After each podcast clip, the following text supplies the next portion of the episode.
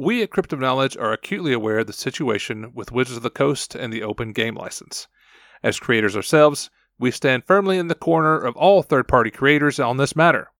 The OGL was created to help foster the game and has improved its reach innumerably. The current response from Wizards has been lackluster, and we will not stop fighting for the rights of those who earn their living helping this game grow.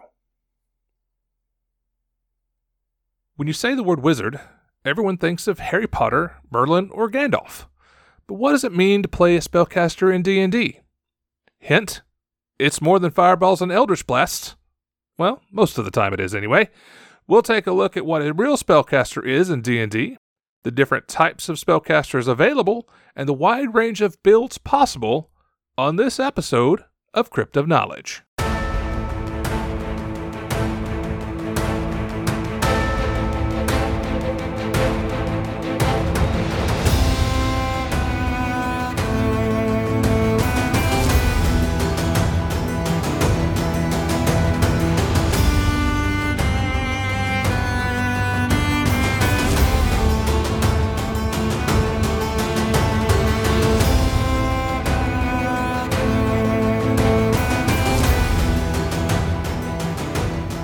Welcome back to another episode of the Crypt of Knowledge. I am your host Goose, and as always, I have with me Blake. How you doing, buddy? I'm doing very well, Goose. How are you this evening? I am fantastic. It's a weekend. It's actually not cold right now, which is fantastic for the end of December. So, Yeah, it's nice out right now. yeah, what could be better except talking about D and D? Uh, I, not much. Yeah, and luckily that's what we're here to do today, right? we got the best of both worlds right here. There you go. So today we're going to be talking about spellcasters. It is a interesting topic, I think, for us to kind of break it down the way we're going to and talk about how spellcasters differ in the different classes and how they differ from the martials. And so we'll, we'll have a little bit of a, a different conversation, I think, than a lot of people do when they talk about spellcasters. Yeah, I think so. It's one of those things that presents itself as pretty straightforward or like, oh, well, I know what a, a mage is. I know what a spellcaster is, magic user. But oftentimes, when we have new people join a game, or maybe it's their first time playing something along those lines, we tend to shy away from having them play spellcasters unless they're really set on it, which is totally fine if they decide to. But it can be complicated for a first time player. It can. And yeah, everybody thinks of you know Harry Potter when you talk about a spellcaster. Everybody knows what magic is and how you do it, but it is different in D and D the way they break it down and the the way the different classes can handle it and the different builds you can have. There's just a plethora of them. We'll talk about a few, and we'll also talk about as we go through them. We're going to talk about them ranked on what we think are the easiest to the hardest to play as a spellcasting class. Oh yeah, that'll be interesting. I wonder if our uh, if our lists are the same. It could be, maybe not, but I I feel pretty confident we're on the same page with it mostly. oh, we usually are. so let's just start with talking about what is a spellcaster for those that might not know what it is. So a spellcaster is, like we've said, it's a magic user. They have a set number of known spells that they have access to, with a limited number of times that they can cast those spells each day.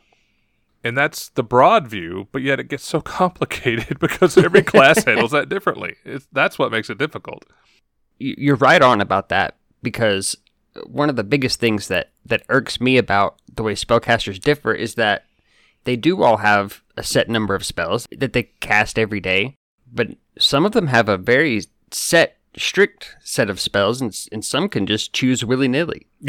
Yeah, those those are the ones we probably rank on the more easy to use scale because you can't screw it up by picking a wrong spell. You can just fix it tomorrow. It's easy. That's exactly right. So yeah, it, it- I, and I guess too we could should talk about the difference between what is a spellcaster and a martial character because that is something we'll talk about in some later episodes. But a martial character is melee. It's someone who's face to face. They might have a ranged attack, but they're not using magic the majority of the time. There's that caveat in there. They can use magic, but the ones we're talking about today are the ones that use magic 75 to 80% of the time. Yeah, martials specialize in physical damage, whereas spellcasters obviously they their combat and well, their gameplay is focused around using spells. And there's a funny distinction because there's a disparity between spellcasters and martial classes that, that we don't have time to get into it tonight because we'll we have opinions. Yeah, and we'll tackle that. I think that that conversation more when we talk about the martial class. But there is an ongoing conversation in the community about which is better, and you know, as we say, to each their own. You know, play what you like best. If you want to Yeah. sling some fireballs around, then play a magic caster. If you want to shoot people in the face or stab them three hundred times with a dagger, then play a martial class. It's it's really that simple. They're all effective. As long as you're having fun. That's right. That's the main thing. It's the key. really do need to put that as our tagline. I think so. Crypt of knowledge. As long as you're having fun. as long as you're having a good time. So there are some of these classes that kind of sit in between worlds. We're not going to talk about the bard tonight.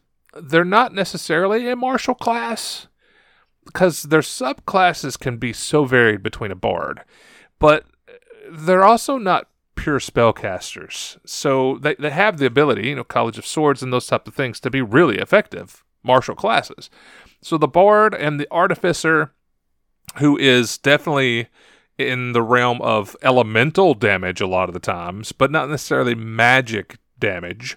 So those two kind of almost get left out of both categories. They're uh, kind of in their own. Yeah, I think that's accurate. They they dance that line in between so much so that that they really just can't be lumped into either group. Yeah, it's it's. Can you really define a bard? No.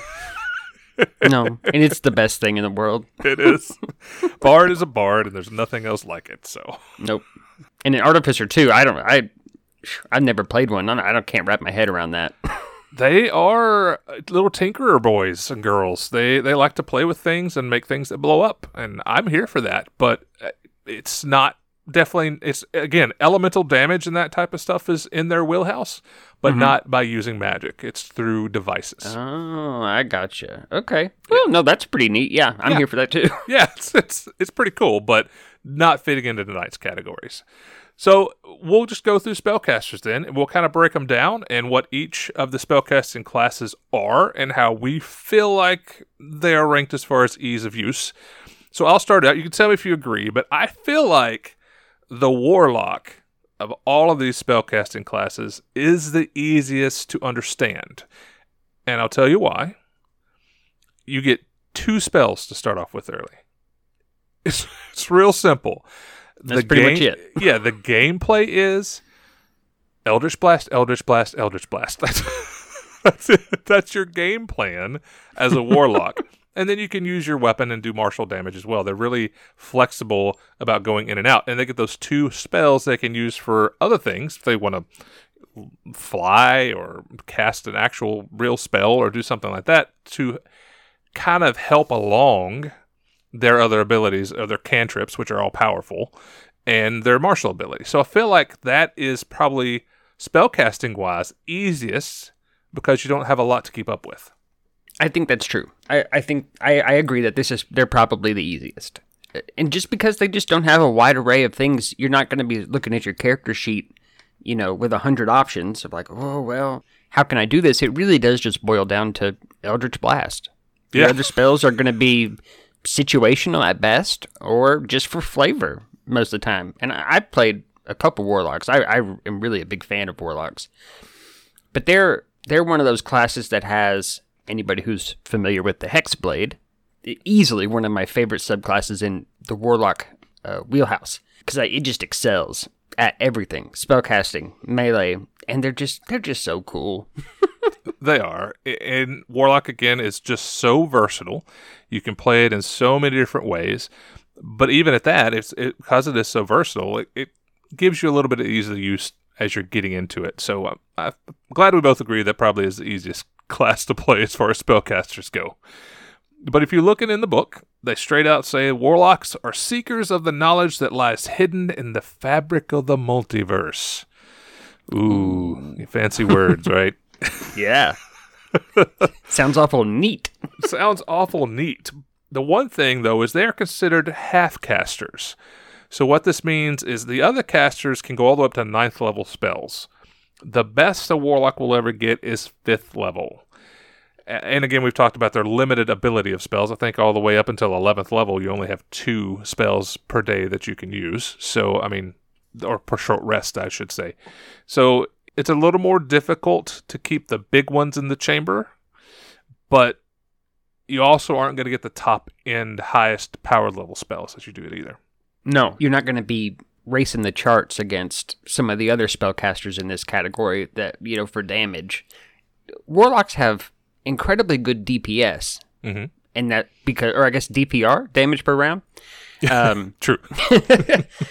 because Eldritch Blast is just so reliable, you know? I mean, and it stacks up. It gets better as you get higher levels. So, yeah, it, it levels with you. It does. It absolutely does. So, if you're looking to play a spellcaster and you want to be slinging spells left and right, Warlock probably isn't for you.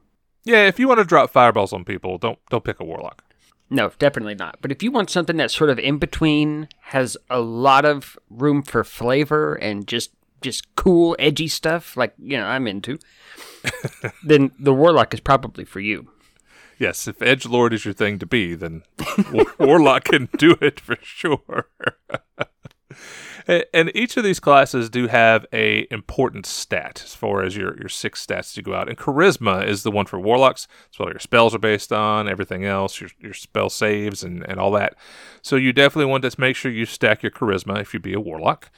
We will go through and break down almost every class this season, as we're hoping to do.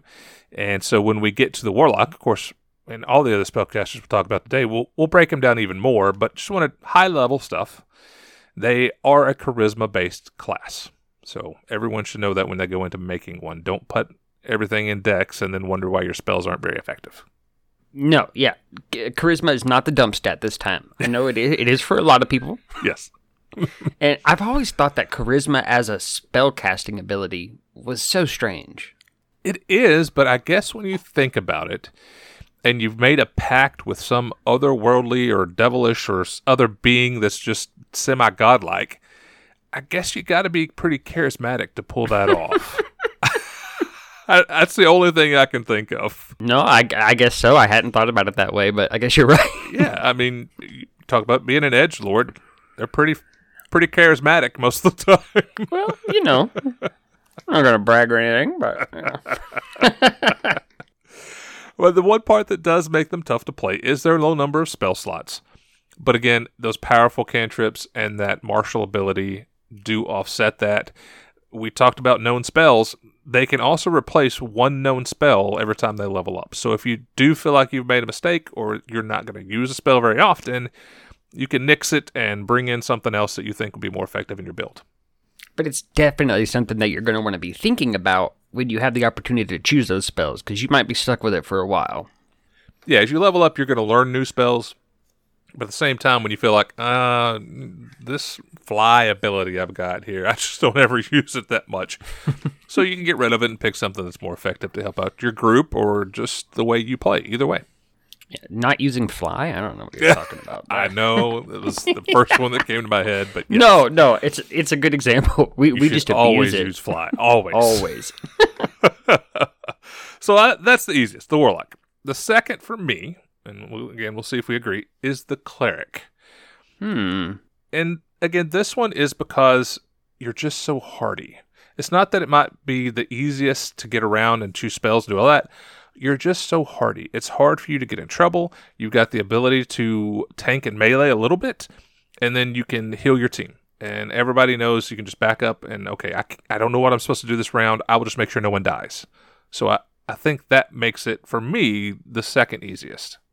No, I'm gonna agree with you on this one. It cleric definitely is, and just because it's so, I, I was gonna say, it's like easy, and it is, but not in like a oh cleric that's easy mode type deal. It's not like it's easy to define your role as a cleric because you do have a wide a wide array of things at your disposal when uh, when you're playing a cleric, but usually and, and you you can do them all you, i mean you really can clerics are, are made where you can cast and tank and and heal and do it all in in one go Mhm.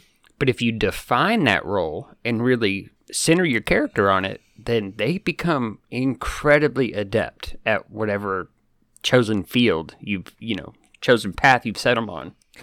Yeah, and we both know from clerics in our campaigns, not all clerics heal.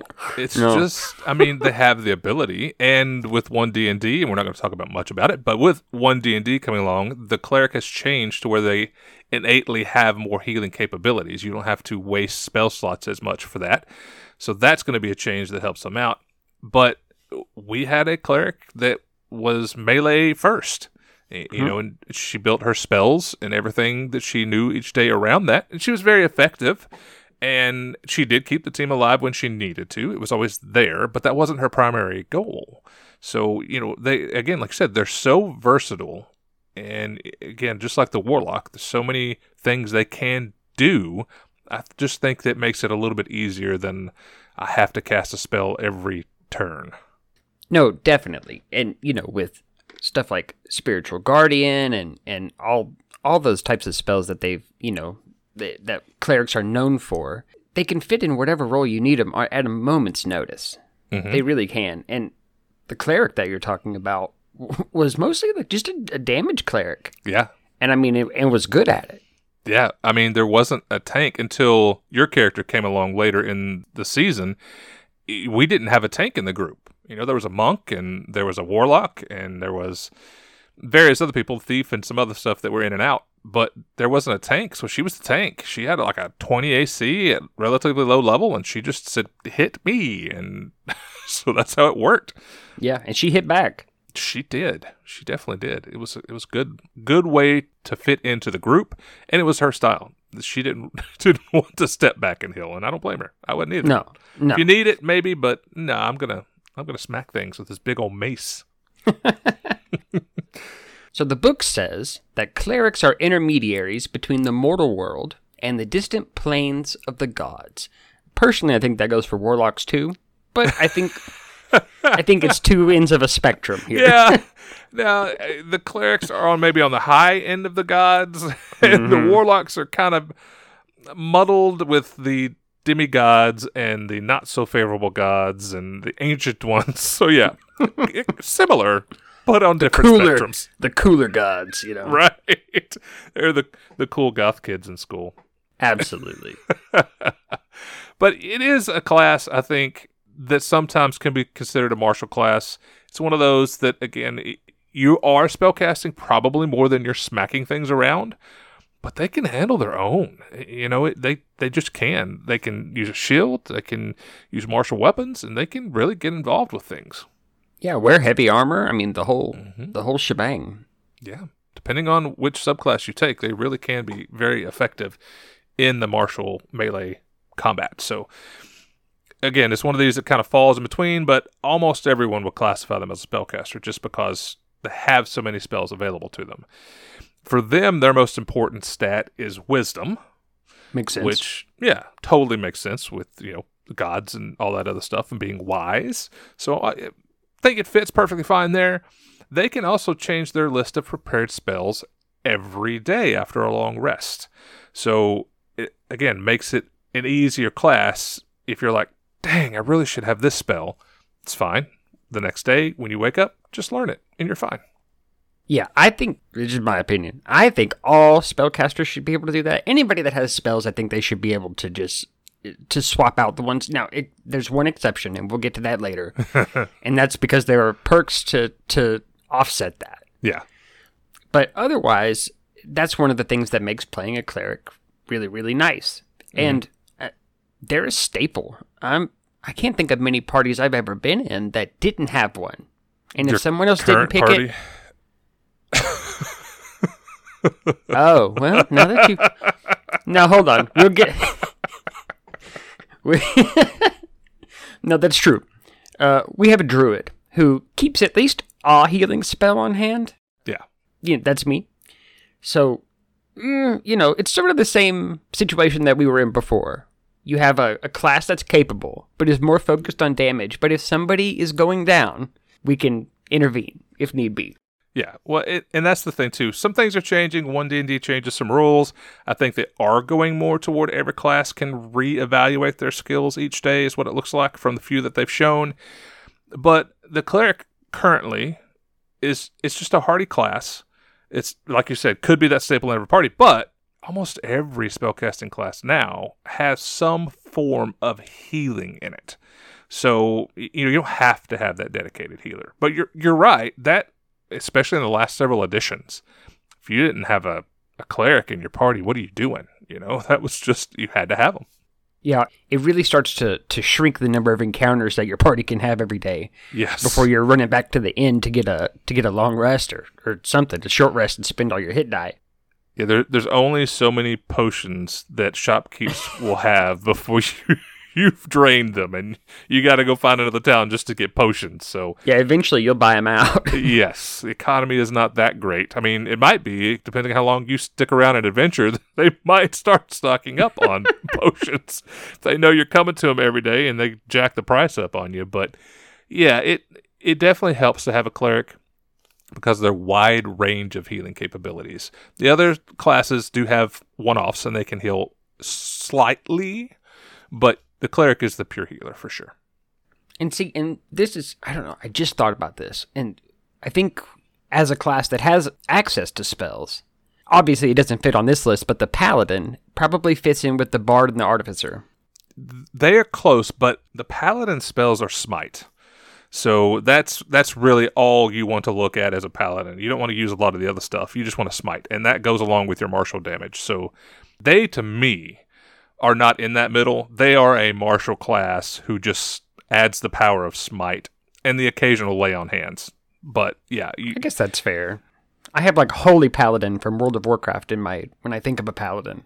Yeah, there again, there are a lot of classes, and especially when you get into the subclasses, and we'll talk about those later, that can cast. But in general, the one that everybody thinks about, the paladin falls into the the martial abilities. So I think they definitely they for sure lean that way. yeah, they're not casting the majority of the time. They're casting as a backup to increase the damage from their martial abilities. Yeah, that makes sense. You're right. But it is a lot of people get confused, so it's good that you brought it up because you know the ranger they have spells. There's a lot of them that have spells. They're just not majority of the time casting those spells. So Yeah, yeah, I guess that's true. so third on my list of easiest to play would fall the druid. They again are relatively simple as far as they have a wide range of spells you can choose from. They can support, they can damage, but then they have things like you know wild shape, which make it fun and easier to do. And they do have some martial ability, not much, but they do have some depending on your build. So I, I think- Shillelagh. Yeah, shillelagh, basically. Let me smack you with this big stick. So that's for me the third is the druid. I think, mm, I, yeah. I mean, it's going to have to be there because it's past the other two classes. It's when stuff is going to start getting confusing. Yeah. Yeah. Oh, the last two for sure. So it's definitely not in the top two. So yeah, three is good.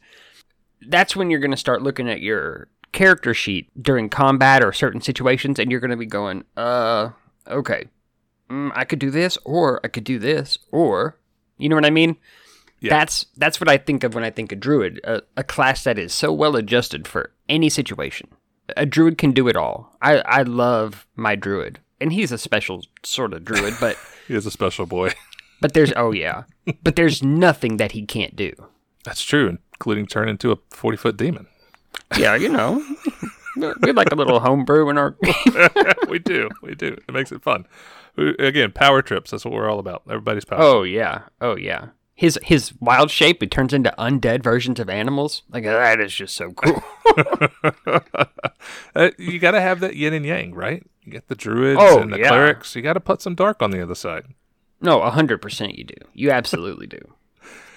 So the book describes druids. It says whether calling on the elemental forces of nature or emulating the creatures of the animal world, druids are an embodiment of nature's resilience, cunning, and fury.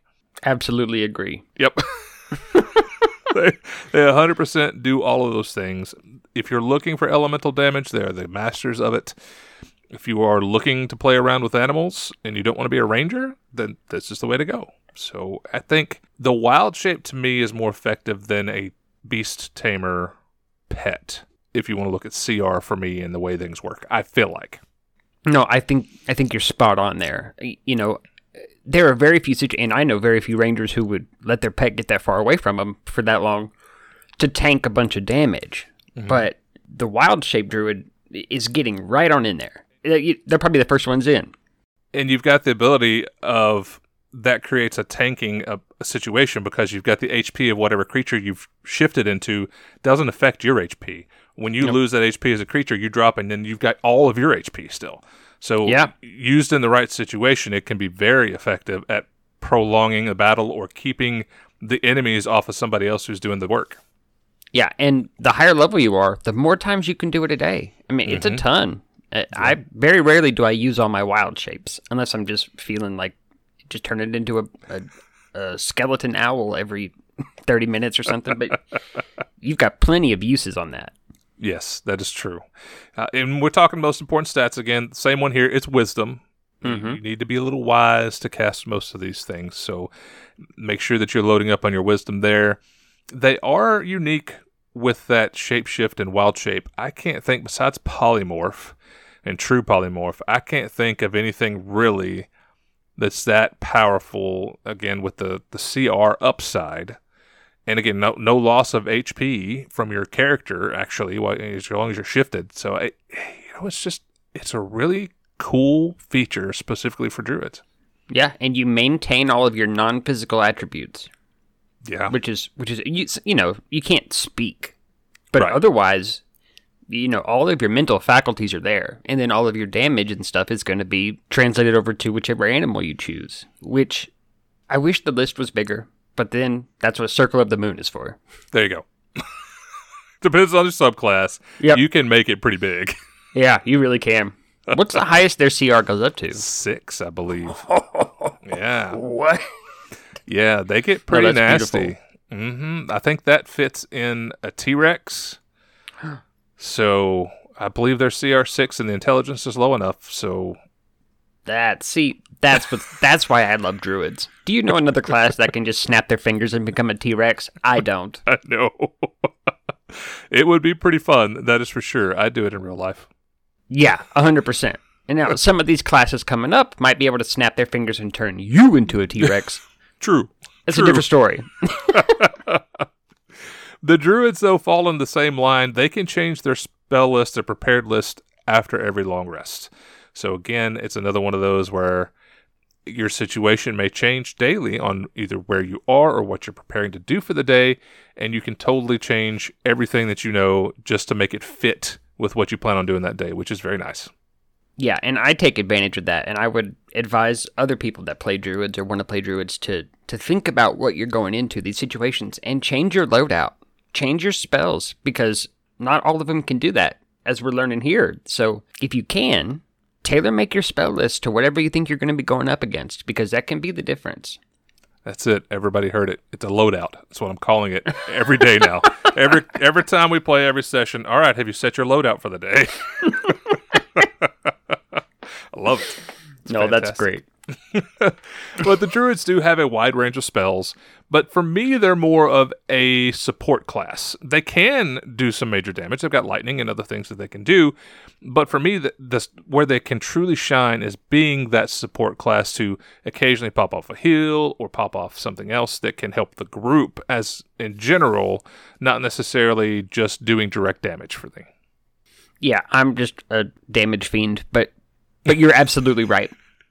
Well, they don't get a lot of the big ones. You're not going to get Fireball. You're not going to get some of those with the Druids. So it they might not have all of the big time spells. That's why I feel like they're more of a support class for me. They can still do damage. Don't get me wrong, but I feel like it's more support.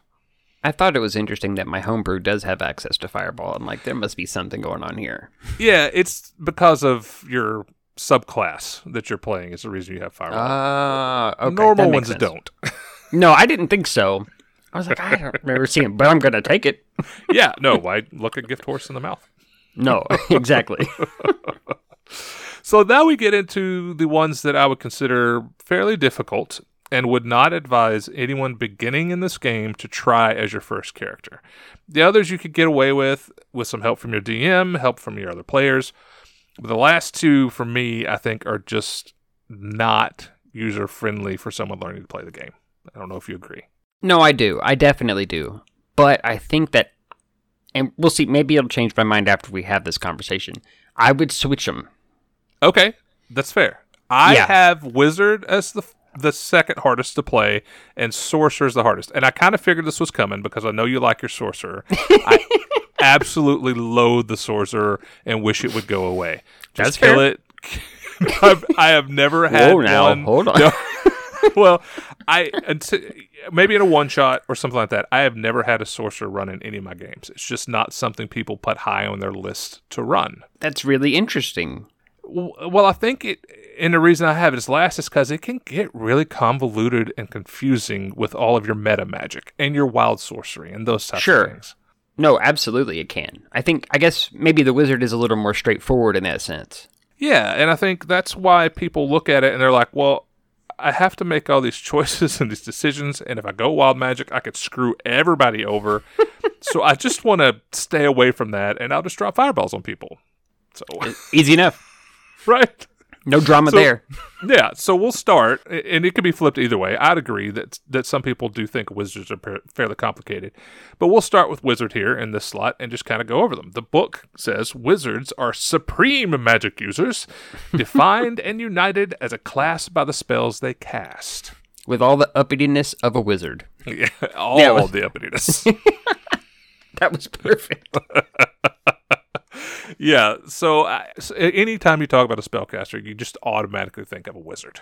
It's your base class, it's your Harry Potter, it's your every other genre. When you talk about a spellcaster, it's a wizard.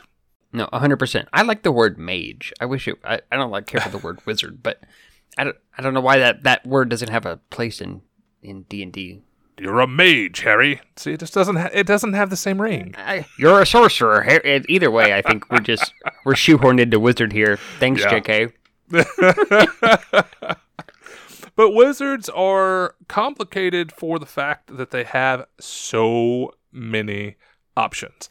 And they have low HP, they have low AC, they have a limited amount of spells, although a large amount of spells as they get through things. As far as how many they can cast today, it's, it's still pretty large.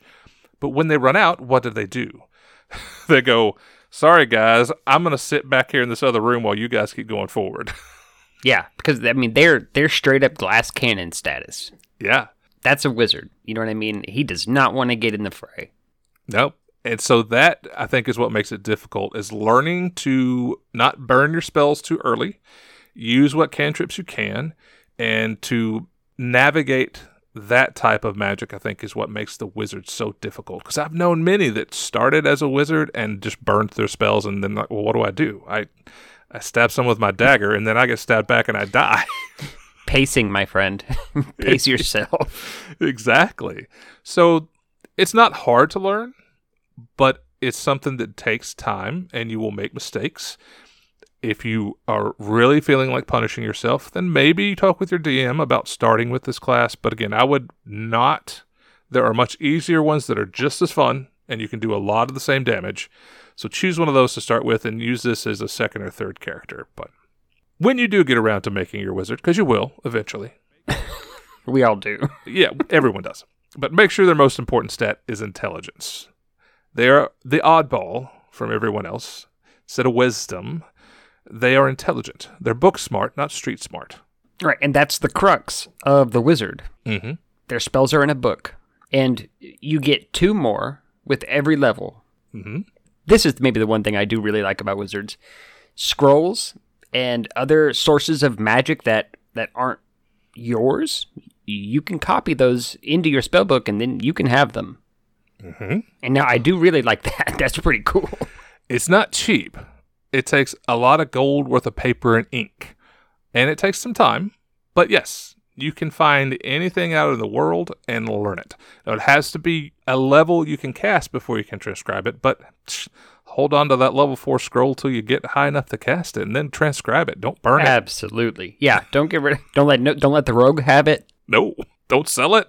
No, No, you need gold every now and then, but no, hold on to that and just fill your book out. Yeah, go knock over a goblin camp and then hang on to the scroll. yeah, there you go. Yeah, that is the the one thing that is really unique for them is that they can learn pretty much any magic in the game. It's there's very few spells they can't learn over time if they try their hardest, and it's picking them as a level up and then transcribing them when they find the things. And then, like the other ones, they can pick different spells every day. So you can tailor your build to how you need it to be that day. If you're going in and fighting fire monsters, then change to your ice spells. If you're going in to fight an ice monster, change to your fire spells. It's perfectly fine. Put your loadout in there and do it. change. Make sure you change your loadout. Uh, so yeah, they are difficult but playable. They're fun. They're unique again as you dig into the subclasses. They can be really unique and terrifying when they drop fireballs all over you. So they're fun to play. If you ever get the chance to and you feel comfortable with it, definitely try out a wizard. Yeah, absolutely. Especially now that we understand it a little better. there you go. Doesn't feel quite as daunting. There you go.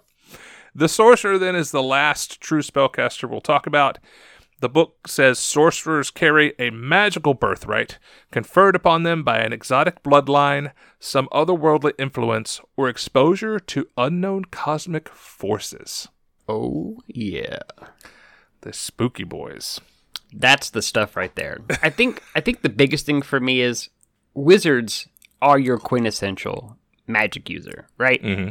But I think of old people in a tower with books and hoity-toity and like you know what I mean, like just a Yeah. fragile person. But a sorcerer is somebody who is infused with magic down to their bones, Yep. and it just flows out of them most of the time, completely uncontrolled. It's true. Wild magic will do that. yeah, they're just uh, it's a flavor thing for the most part, but that's what I think of when I think of a sorcerer. Is somebody who just has magic flying out of their fingertips all the time because they're they're just as squishy as a wizard is. True. They have the same hit die. They have the same issues with no armor. They are the two glass cannons of the group for sure. Yep. But they are full casters. But the limits come with your sorcery points and then a somewhat limited spell book. So they do not know every spell available to the world. They know a bunch, but there are limitations to their spell book, which narrows them down a little bit. Again, this is one of those classes where the most important stat is charisma, uh, because Makes same reasons, same reasons, edgy boys. Yep. So, you know, for me, the sorcery points and the meta magic, the wild magic, this is where it gets convoluted and people don't know what to do with it. So, as our resident sorcerer, break down what you can do with sorcery points. So sorcery points, you have a font of magic, and it's this well of what they call sorcery points, and you can spend those sorcery points to augment spells in a few different ways. You get to pick a couple to start out, and then as you level up, you can pick more. But it's important that you you really think about which ones you want to use. For me, it's a pretty pretty easy choice. You've got stuff like extend spell, which gives you more range on a spell, doubles the range. So you've got stuff like Twinned spell. hmm Twinned spell is essentially when you cast a spell that targets only one creature and doesn't have a range of self. You can spend a number of sorcery points equal to the spell's level to target a second creature in range with the same spell. One sorcery point if it's a cantrip. You ever wanted to fire two fireballs? this is how you do that. This the, the sorcerer, I love it because they get around, and they may be the only class that can can get around that one spell per action, or one, some- one spell per turn. Yeah, there are some other subclasses that can help you do that, but inherently, yes, the sorcerer for a very, very long time was the only one that could do that. And I think that makes them super neat. It does. They run out of points fairly easily, but you get them back on a short rest, right? Actually, it's only after a long rest, which it, it would have been better if it, you know, that would have been nice if it was a short rest. A lot of things would be. That's a different true. conversation. That's true. uh, but yeah, it's a long rest, and I want to say the last time I played, I only had six levels in sorcerer. Maybe it was seven, but I only had seven sorcery points. hmm So it's a pretty pretty small amount, and you have to you have to really be careful what you use them on because they go quick. And, and I mean, they allow you to do a lot. You know, two fireballs is not not something to shake a stick at. Right, and it it's not like you can't cast a spell if you have no sorcery points. No. You can still cast spells if you have spell slots. They just uh, don't allow this meta magic game to happen. Or, like you said, empowering or whatever else you try to do with your spells. You just can't do that part. You can still cast a spell normally, which Sure. is fine. You just have all these meta magic things, then that's where you spend your points at. Yeah, you've got careful spell, distant spell, empowered spell, extended, heightened, quickened, subtle is what I was thinking of a minute ago, and twinned. And so, just based on what they're called, it's pretty they're pretty self-explanatory.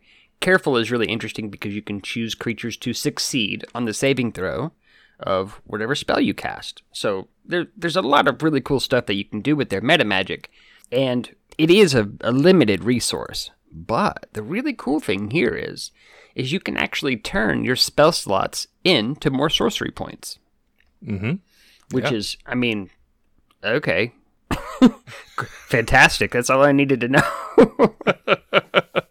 Yeah, and again, one of the things that I guess some people look at as a drawback, besides these points, is the wild magic surges, right? Because those are, are kind of random, and when you get hit with them, I'm, you never know. I I could see why maybe some people could see that as a downside, but me personally, it just sounds like flavor to me, baby. It's a large list of things that could happen, both good and mostly bad. Mostly. w- when a surge hits. But I mean, it it isn't like it happens every single time you cast a spell. It it is a relatively small chance. No, and that's it's only if you pick the wild magic background. You're right. It's only when you choose the origin for wild, wild- magic that it would right. affect you. Yes. So It's tempting. it is. Picking wild magic is tempting, but it's got that ma- that major downside. None of the other origins have quite a, a downside like that. And like I said, it it's really interesting. It's not always bad. It's mostly bad. but again, even as it is mostly bad, it's a five percent chance. Roll a d20, and if you get a one, then the wild magic happens. Yes. So it's it's not like it's going to happen every single time you cast a spell anyway.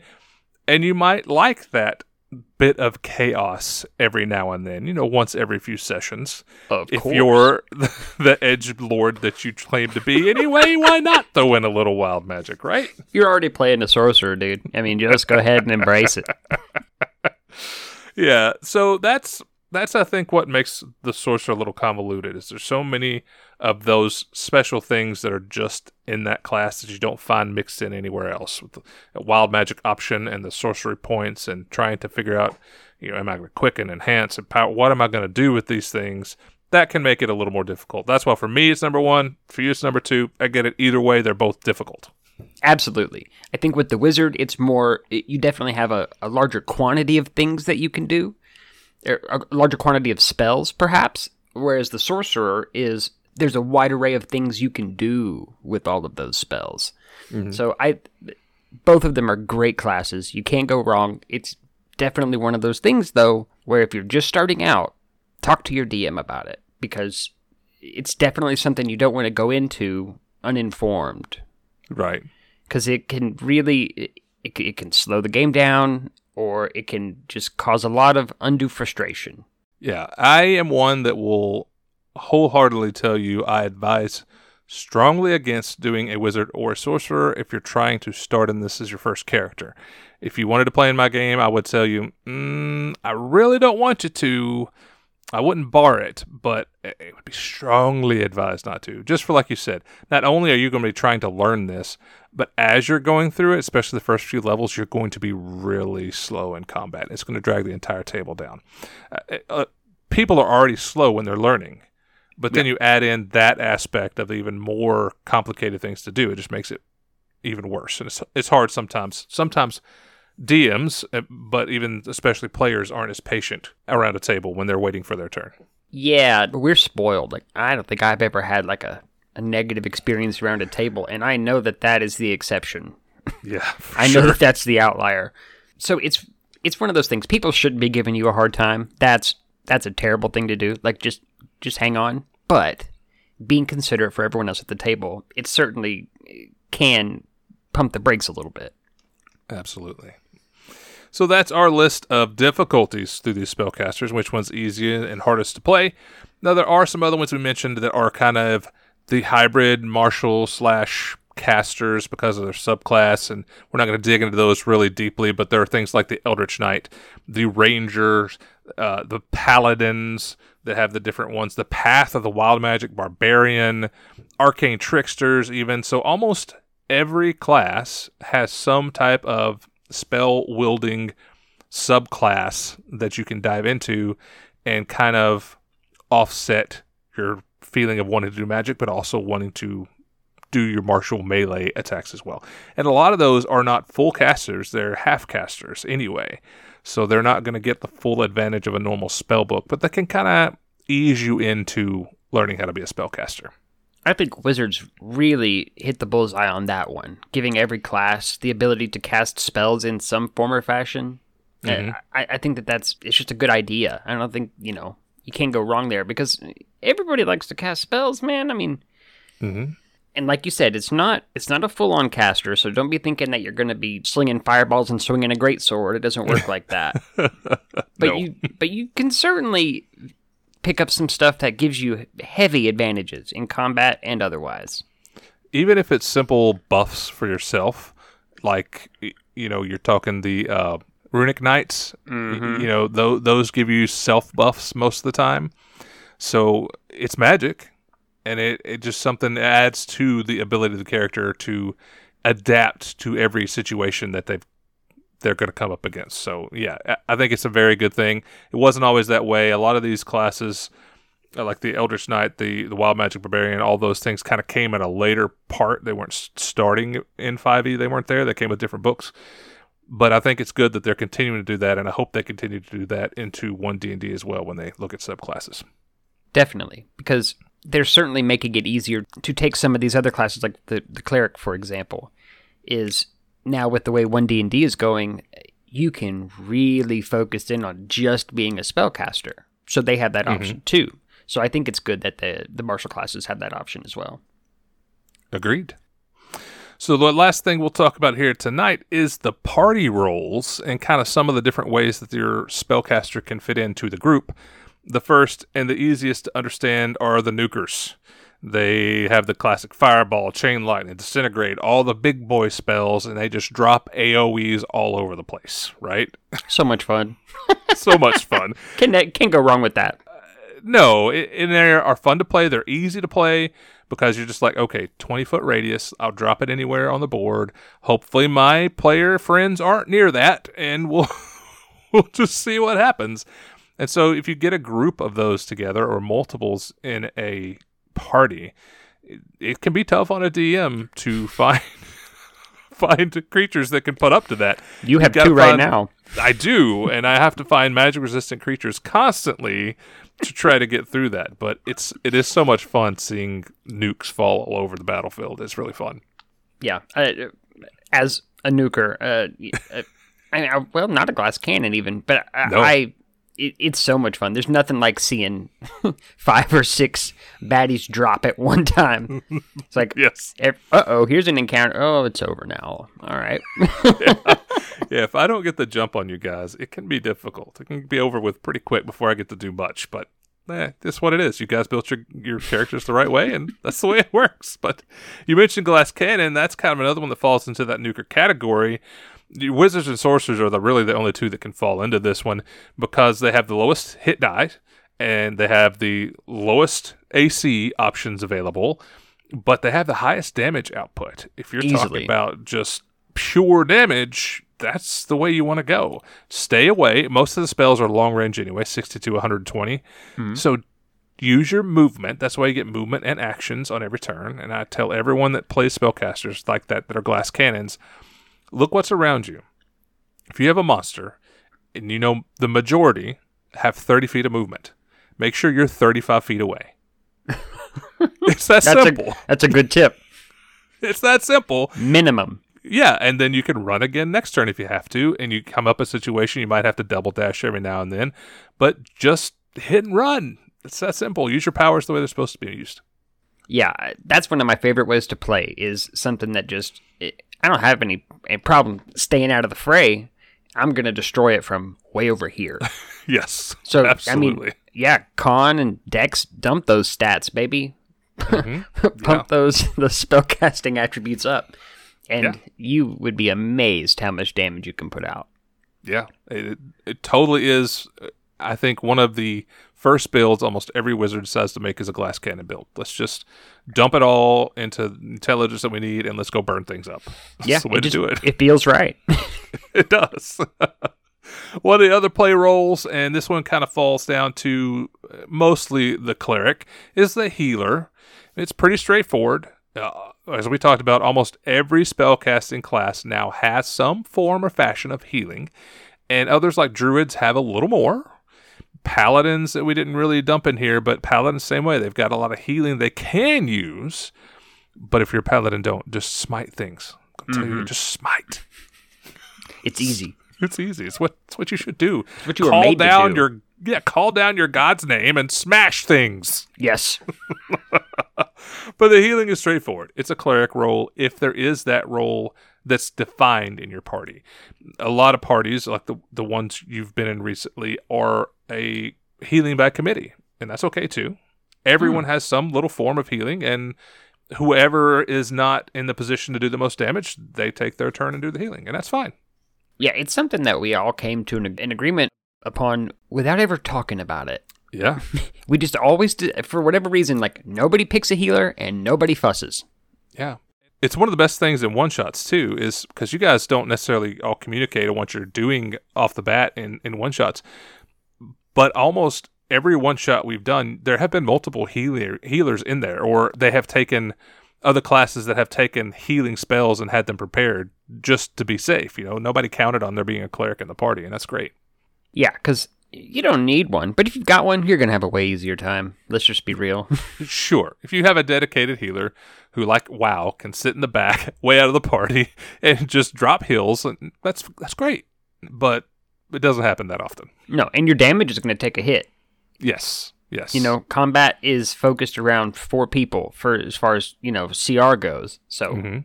you take that other person out. I mean, you're keeping them alive, but it, it might extend combat a little bit. Your best defense is a good offense. That's what I always say. Oh yeah. The the third party role, I think, is one of your favorites. It's the spell swords, right? Mm-hmm. It especially recently. Spell swords are great. Warlocks are usually what people think of when they think of a spell sword. When you say spell sword, people think Gandalf. Mhm. And that's pretty close. But uh, I usually attribute it to the warlock type. And there are lots of subclasses that fit that. There's the Blade Singer Wizard, my personal favorite, the Hexblade Warlock, and the Stone Sorcerer, which I'm not super familiar with. It's a UA, and so it's not out there officially yet. It's Okay. Unearthed Arcana, but they basically they're squishy like every sorcerer, but they have the ability as an action to just turn their stone their skin into stone. Oh, okay. So then, yeah, then they get a 13 plus Dex AC. okay, that's not bad. For sorcerer, if you if you pump charisma and then you pump the Dex, you you can be all right. You can be a little bit of a tank, so you can get in there. And they have the ability. I think they start with martial weapons as well. So yeah, it is it is the classic spe- spell sword that you're talking about in that that sense. Yeah. Yeah, that's that's pretty sweet.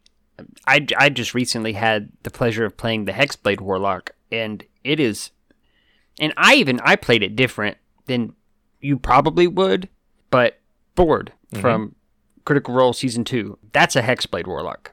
That's Mhm. that's it. It's quintessential. You get in there, and yeah, you've got you know, mostly you'll fall back on Eldritch Blast if you have to, but you are not afraid to hop right in the middle and start swinging, and you're good at it. Yeah, if you've got distance between you and the enemy, then you start out with Eldritch Blast so you close the distance. But once you get there, yeah, bring that pact weapon out and smack some things. Yeah, I mean it's it's pretty serious. So uh, if you're not familiar with the Hexblade Warlock, check that out. Yeah, spell swords are that satisfying mix that allows you to do a little bit of everything. You know, again, the the blade singer is really cool too. Any of those that would be considered spell swords, just it feels good because you're like, well, I'm a wizard, but I also am gonna smack you with my sword really hard. It just feels good. You don't want to stay over there, but you don't want to come over here either. exactly. They've got that defensive capability built in, which is nice. yeah, just a deterrent by existing. There you go. and the last party role we'll talk about is really the support, which can be broken down into a couple of different ones. There's the crowd control, which for me has been a fun one that I've played several times in the past, is crowd control using spells like Grasping Vine, Ray of Frost, Hypnotic Pattern, even Sleep to just control the battlefield. You know, shut down areas where you can focus. The entire party can target focus on one at a time and just summarily go through them all and and wipe out a party. If you hit sleep right, and I think you had that in one of your campaigns that you're running now, you had it happen where they hit sleep just right, and Yep. it was just real easy. You stab, stab, and everybody's dead. No, sleep is great. Crowd control is one of those really, if you are looking to play a spellcaster that isn't just nuking or isn't necessarily a spell sword, playing support, I mean, is is a ton of fun. I can't stress mm-hmm. that enough. You have total control over the battlefield. Mm-hmm. The whole thing is it's a playground for you. it doesn't matter where the enemies go, you're gonna mess them up. Polymorph. Yeah. no, the sleep thing. We really recently we had that, and, and that she's a sorcerer, and she's done really well for it being her first character, and Nice. and all of that. She's tackled that really well. But one of the few spells that she chose was sleep, and I was like, hmm, interesting choice. Let's see how that plays out. We would we would be dead if it hadn't been for a couple well timed sleep spells. Yeah. We we would have not had a good time. We'd have been dragging bodies back to town. it's one of those that people don't think about a lot because it does have that that stigma of well most of the time they make the save so it's not going to work it's just a wasted spell but when it hits right it's a big time spell Well, and that's not even how sleep works, actually. oh it's not anymore Nope. Sleep now is. oh that's right i forgot yeah.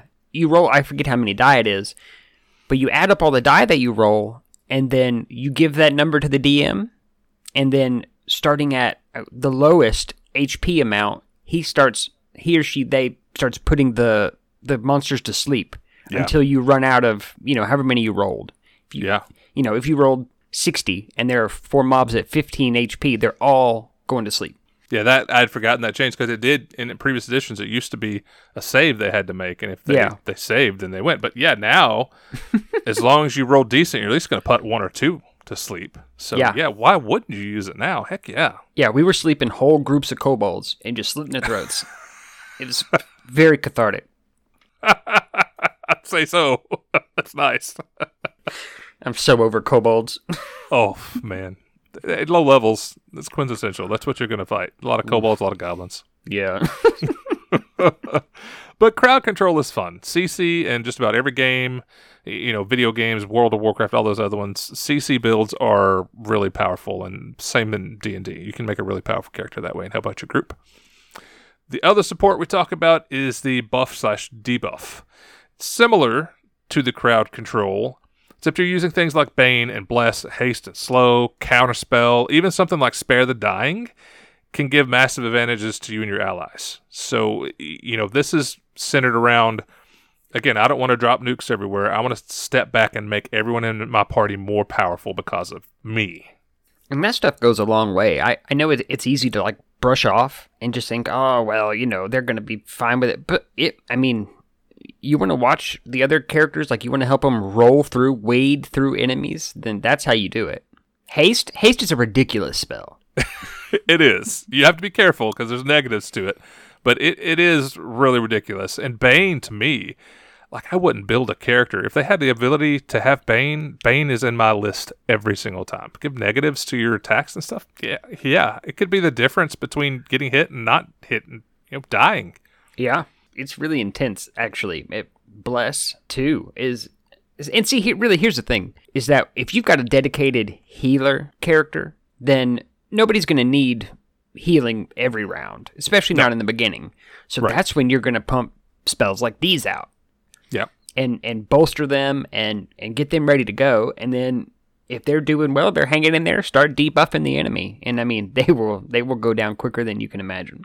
Yeah, if you can mix together that healing slash crowd control slash buff debuff, if you can roll all those into that one support character, then you've got a pretty powerful ally, and you're not going to be missing that damage output from them if that's what they're doing every round because they're going to be transferring that damage into the other characters. So, eh, or you know the the ability to make somebody miss, you're not going to get hit, so they won't need to heal. So, yeah, it's definitely worth the cost, you know, to your damage because I mean it, it makes up for it almost immediately.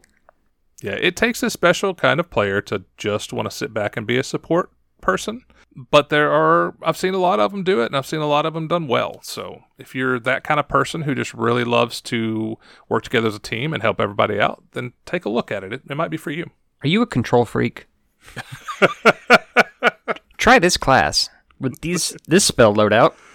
there you go. That's the way to do it. So but that's really for us the majority of the party rolls for the spellcasters. We'll, we're not kid you everyone's looking to go nuke.